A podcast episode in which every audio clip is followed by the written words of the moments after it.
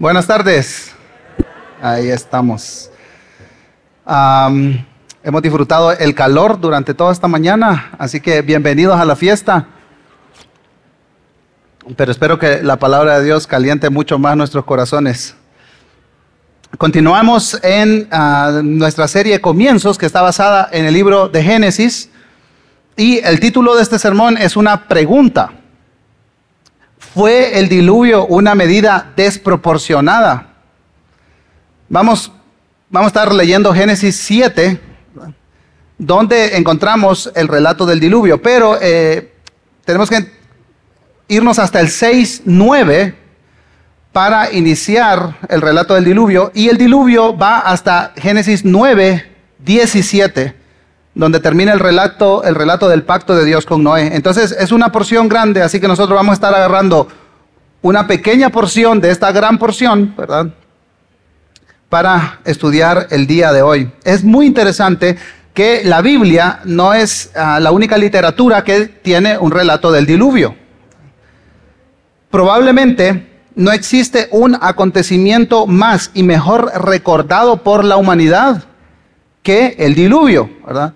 Y yo creo que si creciste en la iglesia, fijo, te aprendiste alguna canción del arca de Noé.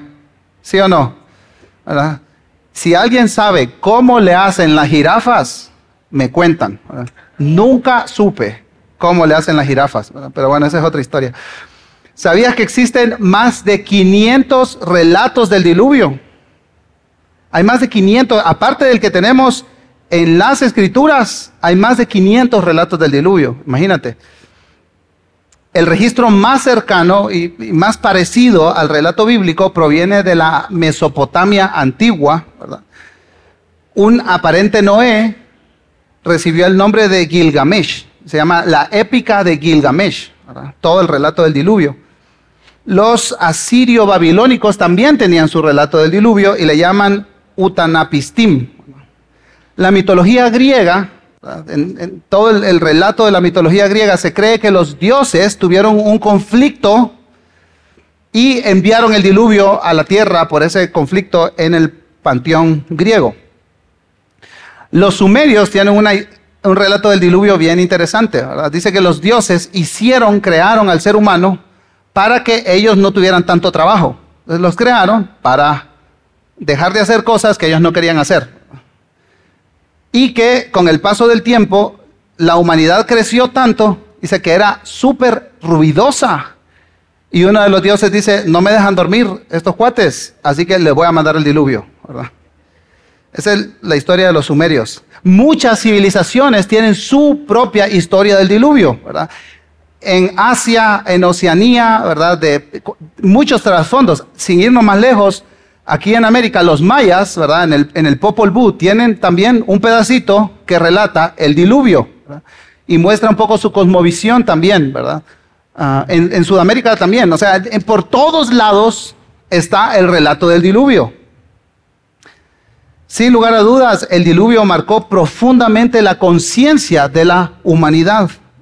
Ahora, muchos dicen que el, diluvio repetido y repetido en tantas civilizaciones y en tanta literatura, es un argumento en contra de la veracidad de este hecho histórico.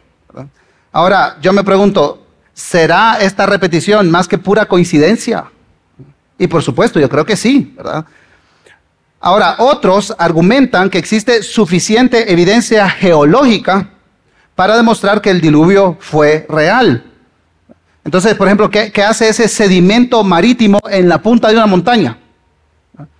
Como no, tiene sentido que eso haya llegado hasta ahí, porque eso es del mar.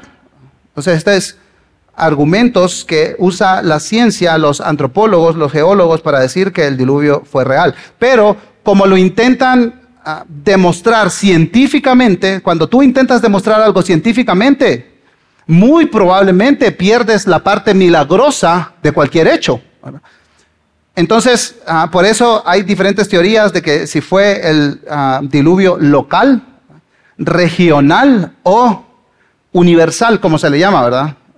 Eso significa que fue en todo el globo terráqueo. Hay mucha tela que cortar en esa discusión. Ah, seguramente hay pruebas a favor y en contra de que el diluvio fue local, regional o universal. Pero no hay, ah, hay que reconocer que no hay descubrimientos geológicos y arqueológicos contundentes para hacer de esto un dogma.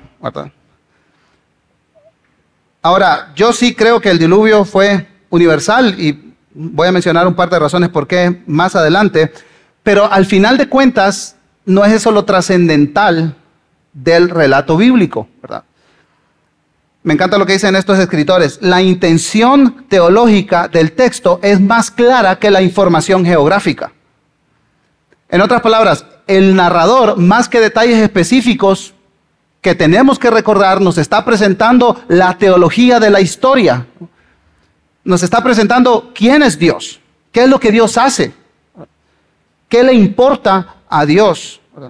Así que más allá de esta conversación en particular, si el, eh, diluvio fue ah, regional, local o global, yo creo que está la otra discusión que está en el mundo de, los antropólogos y científicos, ¿verdad? En nuestra iglesia asiste un antropólogo, estaba conversando ah, con él sobre esto después del primer servicio y me decía, de verdad que muchas historias bíblicas en el mundo de los antropólogos se consideran un mito.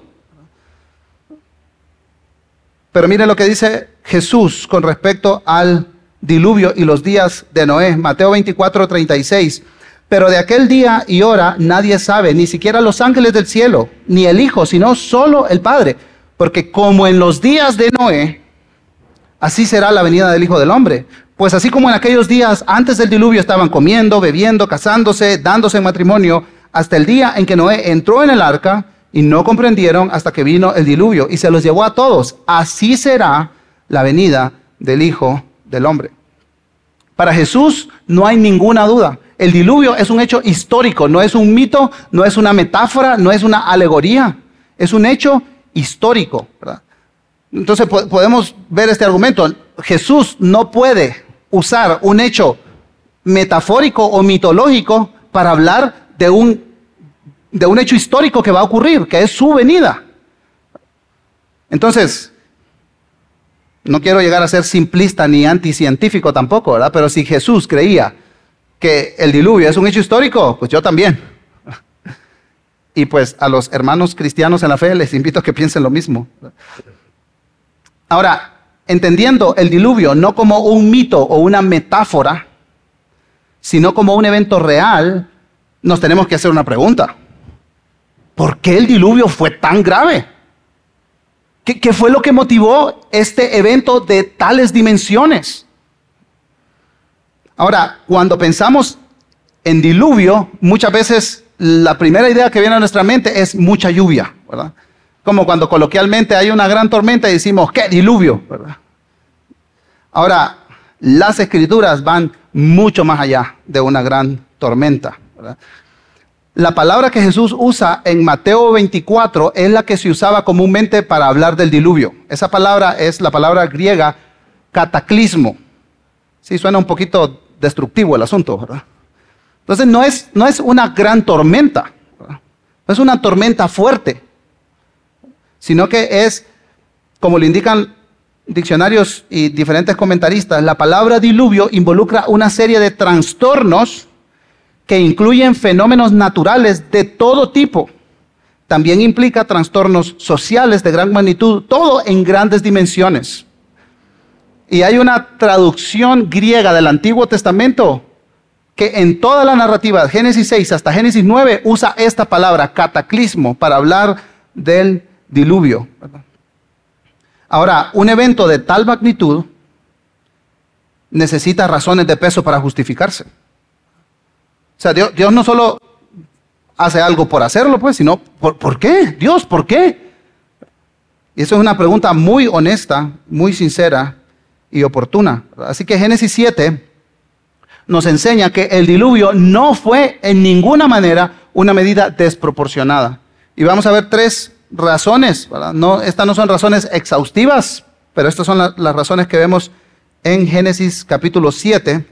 En primer lugar, el diluvio no fue desproporcionado porque fue el plan de Dios.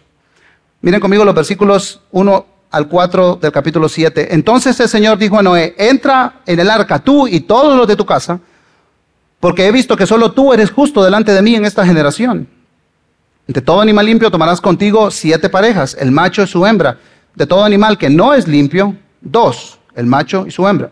También de las aves del cielo, siete parejas, macho y hembra, para conservar la vida, la, viva la especie sobre la superficie de la tierra. Porque dentro de siete días yo haré llover sobre la tierra cuarenta días y cuarenta noches y borraré de la superficie de la tierra a todo ser viviente que he creado. Entonces vemos en estos primeros versículos instrucciones específicas de Dios para Noé. Ahora, nos tenemos, tenemos que retroceder un poco más para encontrar las causas del diluvio. Miren conmigo Génesis 6, 9. Dice, estas son las generaciones de Noé. Esta es la frase que arranca la historia del diluvio. Ahora, ya lo hemos, lo hemos dicho antes, pero para que todos estemos en la misma página, cuando vemos en Génesis la palabra generaciones, eso significa que está abriendo como un nuevo capítulo de la, historia de la narrativa, ¿verdad? Génesis se divide en 12 pedazos y estos se le llaman Toledot, Ahora, ese no es los embutidos que compran en el súper, ¿verdad? Toledot es una palabra, una transliteración que viene del griego que significa orígenes. Y esa es la palabra que nosotros conocemos como Génesis. Entonces, en, otras palabras, cuando decimos Génesis, estamos hablando de los orígenes, los doce Toledot que hay en todo el libro de Génesis. El Toledot más grande en los primeros once capítulos es el Toledot de Noé. Y aquí el, el escritor nos está diciendo algo importante, ¿verdad? Es grande porque es muy es trascendental para la historia. Hay un antes y un después del diluvio, literalmente. Así que al leer desde Génesis 6 hasta Génesis 9 nos damos cuenta de que todo lo que sucede en el diluvio es iniciativa divina. El, narrador lo único que hace es interactuar con lo que Dios ve, lo que Dios siente y lo que Dios decide y ordena. E, es lo único que hace el narrador, no hace ninguna otra cosa. El diluvio es realmente una oda a la soberanía divina. Al inicio del capítulo 6 tenemos los eventos que catapultan el diluvio. Miren conmigo la palabra de Dios en Génesis 6, 5. El Señor vio que era mucha la maldad de los hombres en la tierra y que toda intención de los pensamientos de su corazón era solo hacer siempre el mal. Miren el versículo 12. Dios miró a la tierra y vio que estaba corrompida porque toda carne había corrompido su camino sobre la tierra. Así que, ¿qué vio Dios? Vio que la maldad era mucha en la tierra. Vio que toda intención de los pensamientos del corazón de la humanidad eran solo hacer siempre el mal. Y vio que la tierra estaba corrompida, porque el, ser humano había corrompido su camino sobre la tierra. Esto es lo que Dios ve. Pero de acuerdo a lo que ve, Él interviene.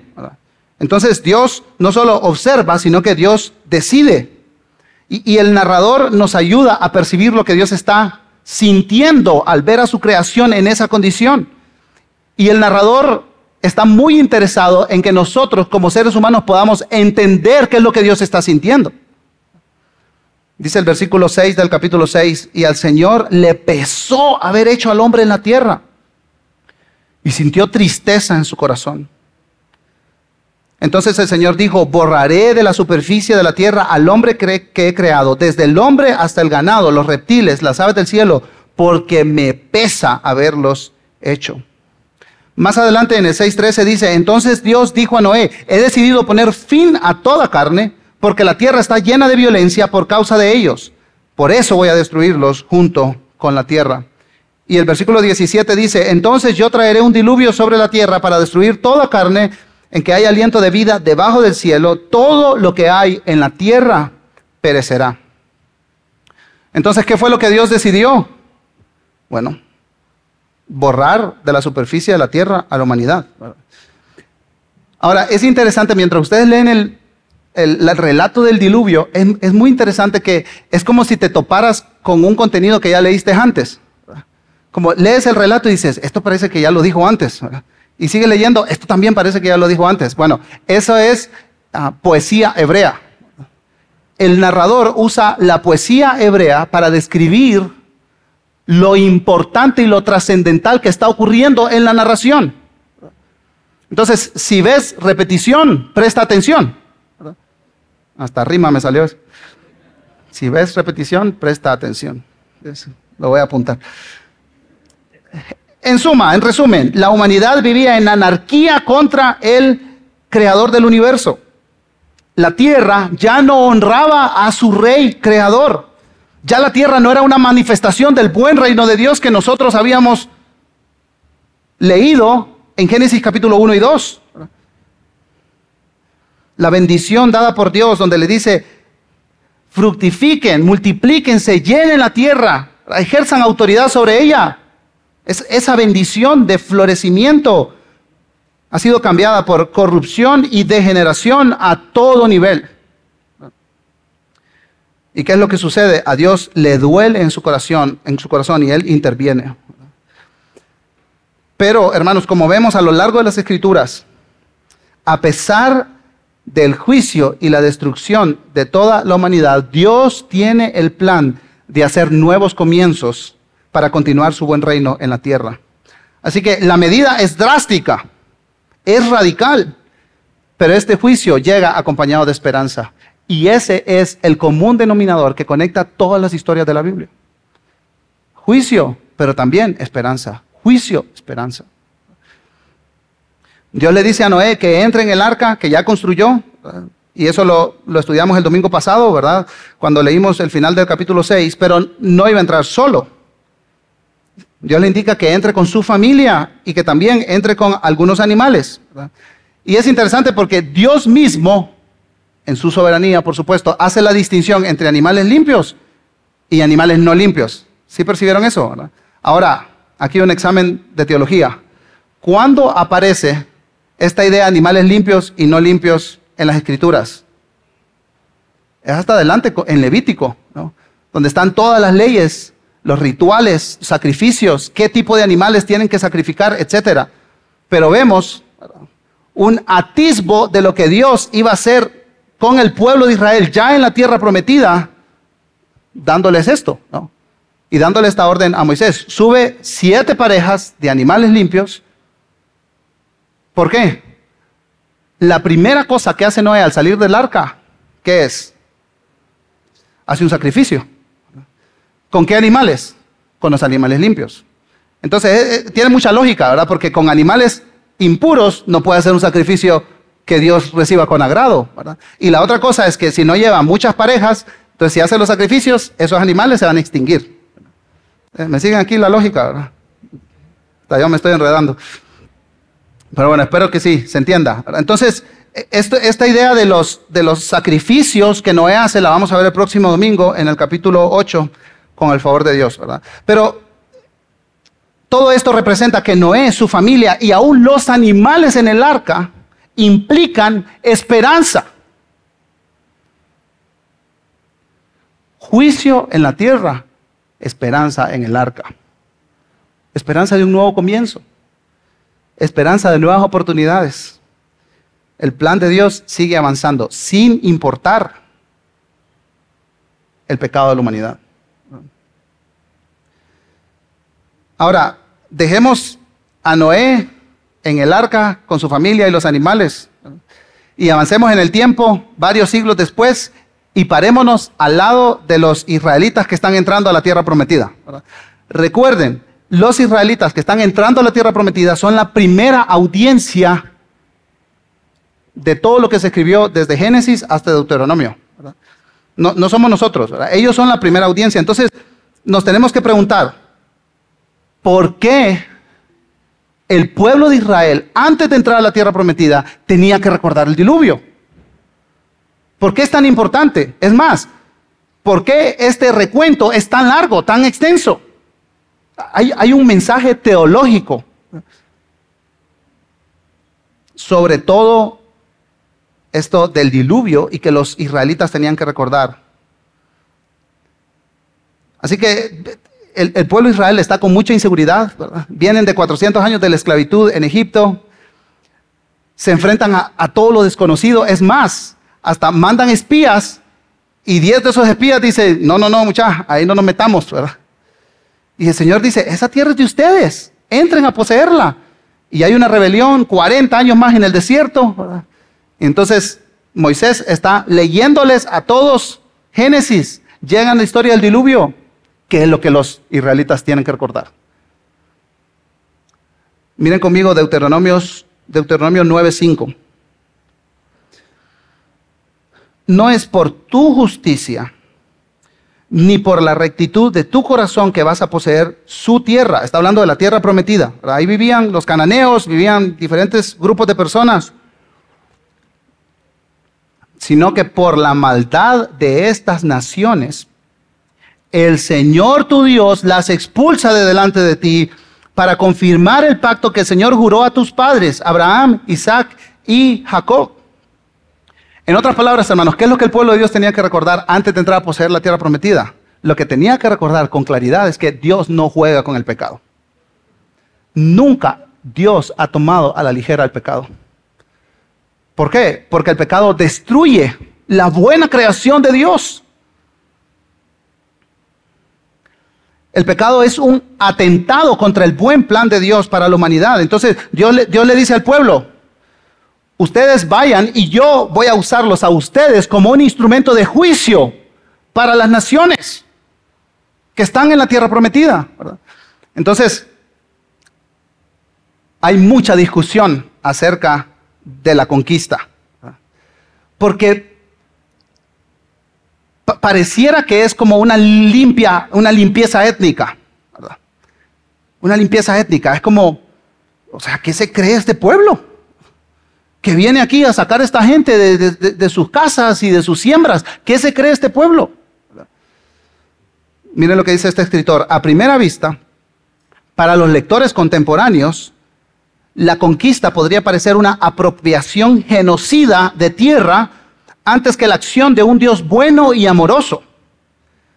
Pero una mirada más precisa de los pasajes pertinentes de la Biblia muestra que Dios ordenó la conquista de Canaán con un doble propósito. En primer lugar, dar una retribución justa por la maldad de los pueblos de la tierra, exactamente como sucedió en el diluvio.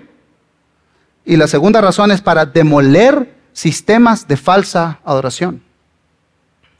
En otras palabras, Dios le dice, al recordar el diluvio, ustedes tienen que recordar que yo soy el que establezco los parámetros de la justicia y de la injusticia. No son ustedes, soy yo. El pueblo de Israel necesitó recordar una y otra vez que el pecado es grave. El pecado, hermanos, hermanas, es grave. Y eso es lo que las escrituras nos recuerdan a nosotros esta mañana que el pecado es grave. Y, hermanos, hermanas, tan fácil que nosotros preguntamos, mira, tengo una novia, ¿hasta dónde puedo llegar?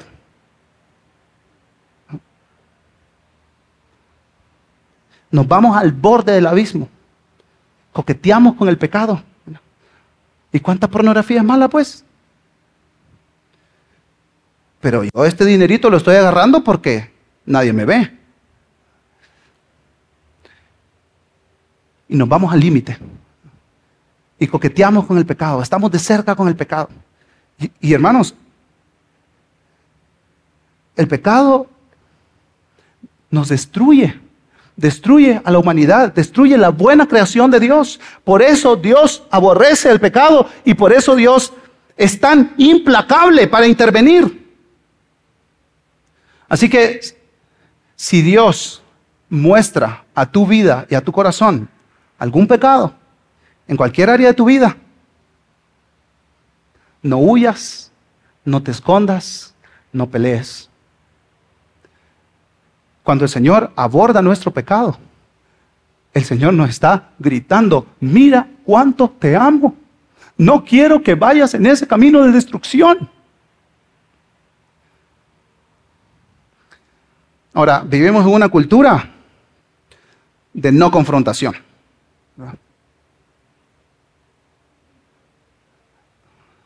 No te metas conmigo, yo no me voy a meter contigo. Y la Biblia nos dice, eso no está bien. Hermanos, hermanas, hay mucha incomodidad en confrontar el pecado. Pero cuando tú ves a un hermano, una hermana, que está caminando hacia la destrucción, Dios te quiere usar a ti para tener misericordia de este hermano y de esta hermana, no para que te enteres y comiences a esparcir el chisme, sino para tener misericordia de él y sacarlo de ahí. Porque Dios no juega con el pecado. Y a lo largo del Nuevo Testamento tenemos la indicación de que tenemos que confrontar el pecado unos con otros. Confiesen sus ofensas unos con otros.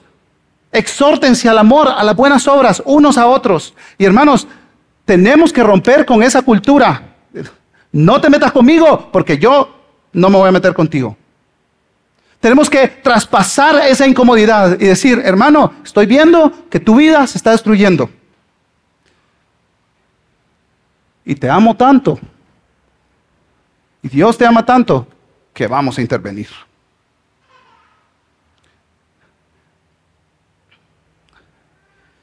Cuando Dios interviene donde hay pecado, es por pura gracia y misericordia. Y el mensaje para nosotros es, no juegues con el pecado. Entonces ya vimos que todo en el diluvio es por, plan de Dios, por iniciativa divina. Él es el que está desencadenando todo esto.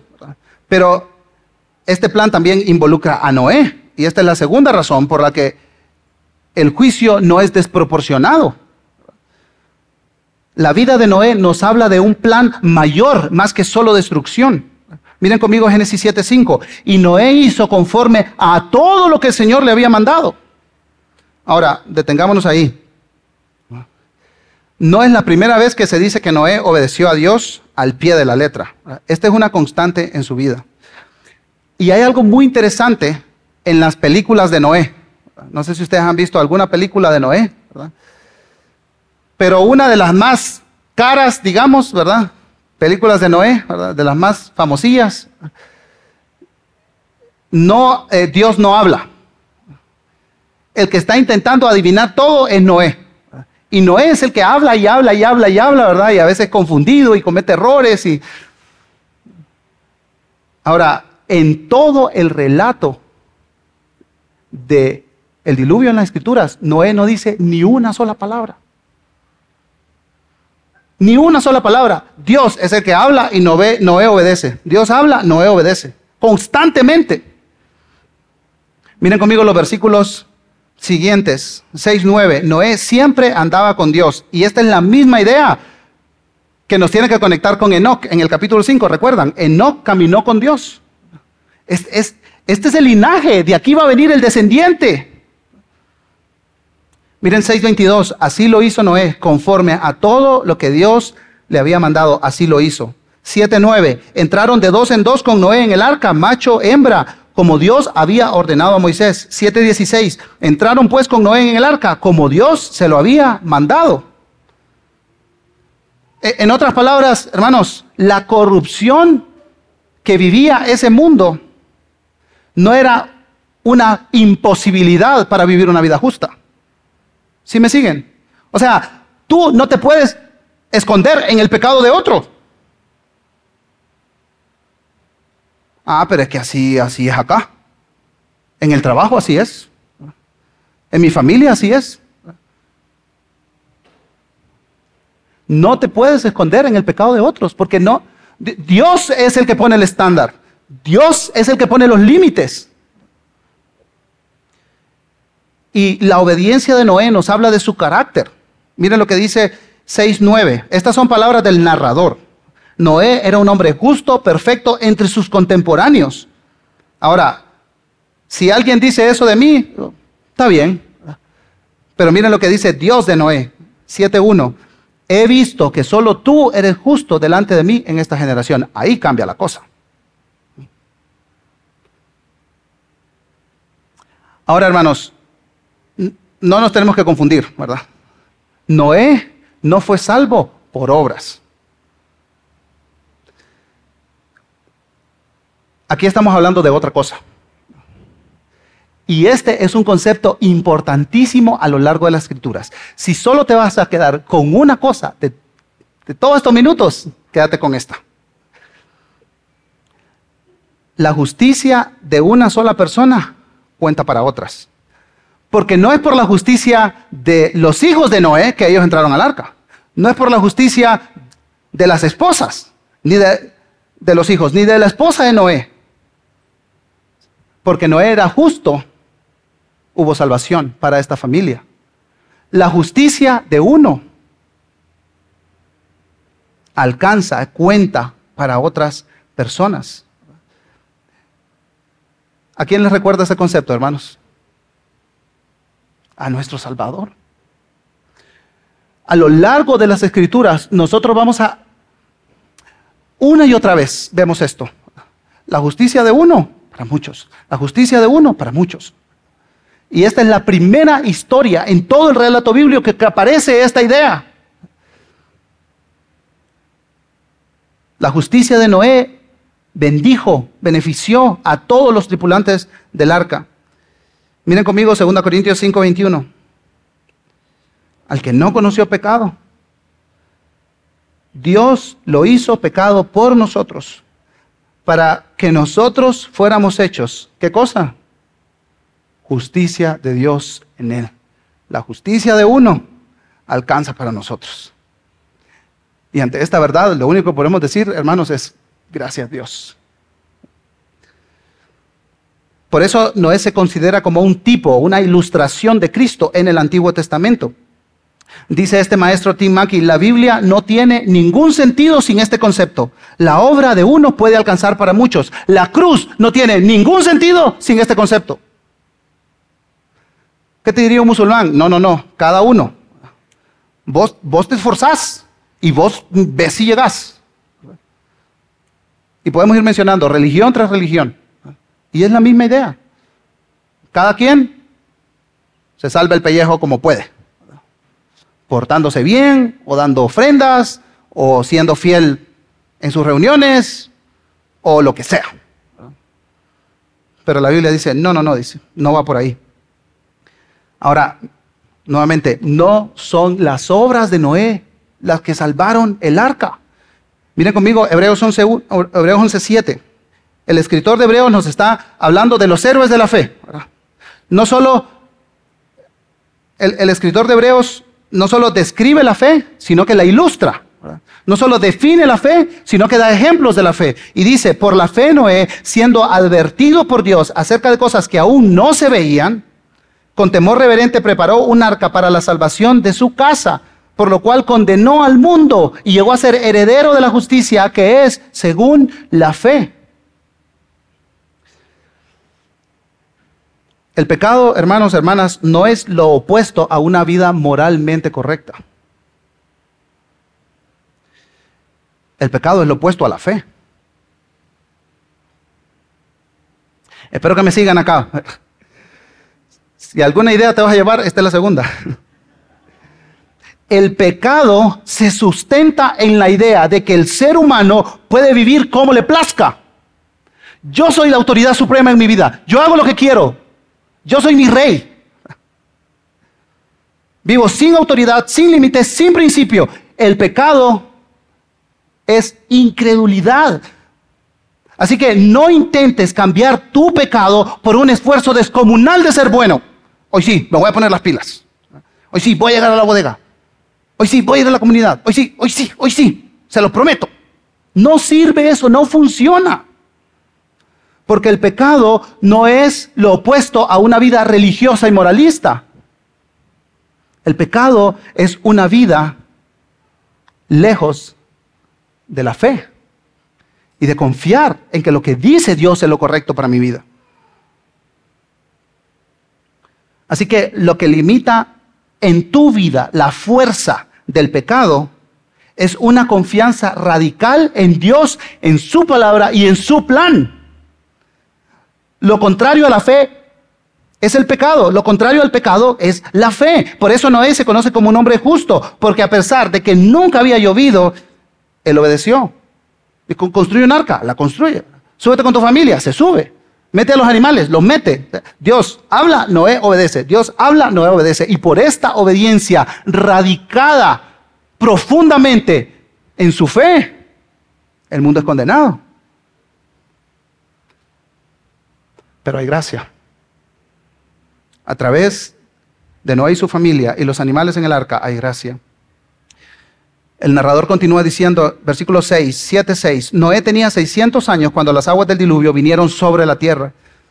Entonces Noé entró en el arca y con él sus hijos, su mujer, las mujeres de sus hijos, a causa de las aguas del diluvio, de los animales limpios, de los animales que no son limpios, de las aves, de todo lo que se arrastra sobre la tierra. Entraron de dos en dos con Noé en el arca, macho y hembra, como Dios había ordenado a Noé. Y estas mismas ideas vuelven a aparecer más adelante, ¿verdad? Como les mencioné, este es poesía hebrea, versículos 13 al 16 dicen básicamente lo mismo, con algunos cambios. Pero todo este capítulo, todo el capítulo 7, nos describe el cumplimiento de todo lo que Dios planificó. Entonces, lo que justifica una medida tan radical es que fue el plan de Dios, Noé estaba involucrado en todo y también todo el propósito de Dios se cumplió. Miren conmigo los versículos 10 y 11. Aconteció que a los siete días las aguas del diluvio vinieron sobre la tierra. El año 600 de la vida de Noé, el mes segundo, a los 17 días del mes, en este mismo día, se rompieron las fuentes del gran abismo y las compuertas del cielo fueron abiertas. Ahora, la última frase de este versículo nos regresa a Génesis capítulo 1. Uno de los días de la creación, ¿qué es lo que hace Dios? Separa las aguas de abajo de las aguas de arriba. Entonces Dios mismo establece un límite que no puede ser traspasado a menos que Él tenga otra idea. Entonces Dios retira los límites que Él mismo había establecido en la creación e invierte su obra creadora. Con el diluvio, la creación vuelve al caos del principio. Y sigue diciendo el versículo 12, y cayó la lluvia sobre la tierra por 40 días y 40 noches. Ahora, el, número 40 en las escrituras representa plenitud. Lo que el narrador nos está diciendo es que fue el tiempo que Dios estimó y que lo dejó satisfecho. Seguimos leyendo el versículo 17. Entonces vino el diluvio sobre la tierra por 40 días y las aguas crecieron y alzaron el arca y ésta se elevó sobre la tierra, las aguas aumentaron y crecieron mucho sobre la tierra y el arca flotaba sobre la superficie de las aguas. Juicio en la tierra esperanza en el arca. Versículo 19, las aguas continuaron aumentando más y más sobre la tierra y fueron cubiertos todos los altos montes que hay debajo de todos los cielos. Y para mí este versículo habla de un diluvio universal, ¿verdad? No solo local o regional, pero no te quiero convencer de eso. Versículo 20. Las aguas subieron 6.75 metros por encima de los montes después de que habían sido cubiertos. Y hermanos, los últimos cuatro versículos del capítulo 7 nos muestran el desenlace de esta historia. Y los tenemos que leer con mucho asombro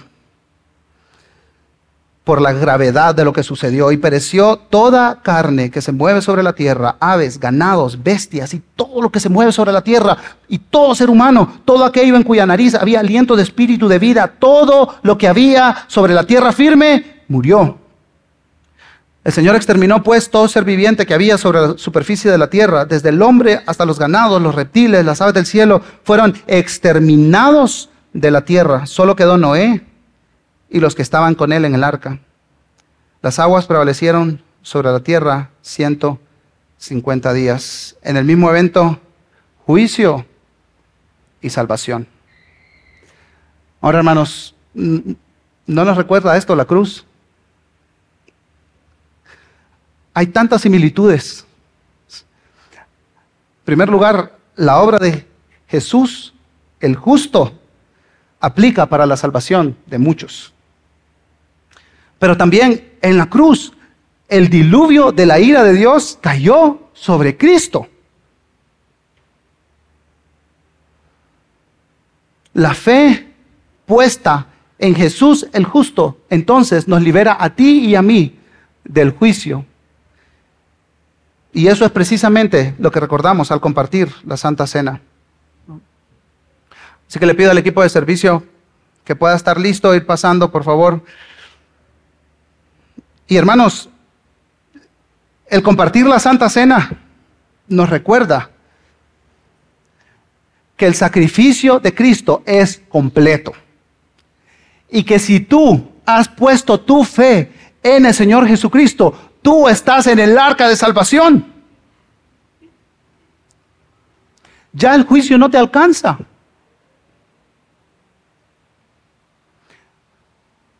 El justo y su justicia puede salvar a muchas personas.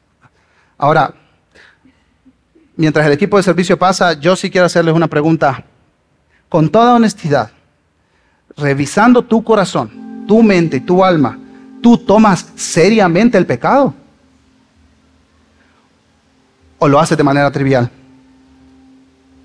¿Tú tomas seriamente la inclinación al mal en tu vida o lo haces de manera trivial? Si para ti el diluvio es una exageración, muy probablemente tú minimizas el pecado. Si para ti la cruz es una exageración, muy probablemente tú minimizas el pecado. Porque el pecado es lo que ha llevado a Dios a tomar decisiones radicales, tajantes, no desproporcionadas contra el pecado Así que al entender el castigo por el pecado, comprendemos entonces la maravillosa gracia que hemos encontrado en la cruz.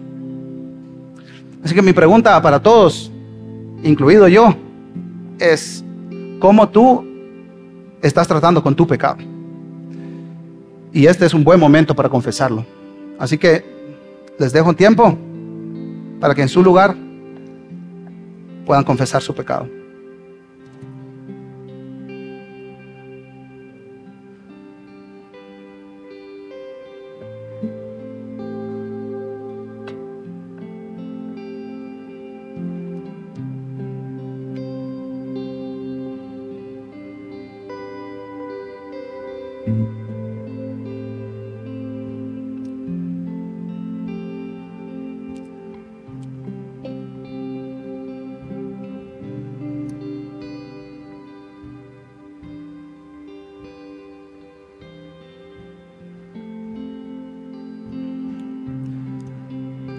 Oh Dios, antes de compartir los elementos de la Santa Cena, nosotros nos acercamos a ti, Señor, con, con, humildad, Señor, porque hemos pecado, Señor. De tantas formas, de tantas maneras, hemos ofendido tu santidad, pero también, Señor, hemos destruido tu creación, la, la naturaleza aún, Señor, pero también nosotros mismos, nuestras relaciones, nuestras familias, Señor, se han visto afectadas por nuestro pecado. Y Señor, nos acercamos a ti para confesarlo.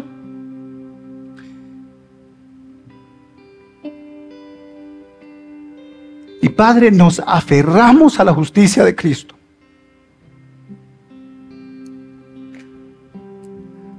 Señor, tu palabra dice que si tus hijos confiesan tu pecado, reciben tu perdón. Y Señor, ayúdanos a entender que el pecado es grave, Señor.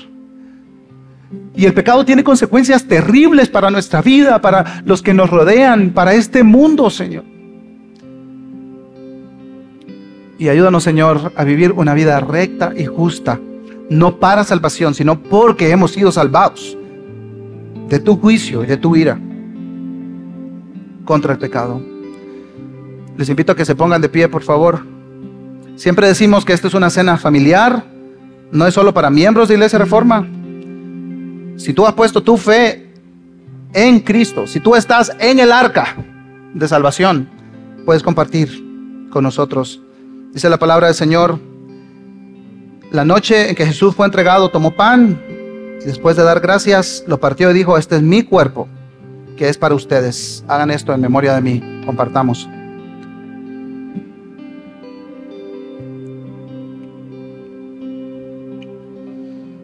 De la misma manera tomó también la copa después de haber cenado diciendo, esta copa es el nuevo pacto en mi sangre. Hagan esto cuantas veces la beban en memoria de mí. Compartamos.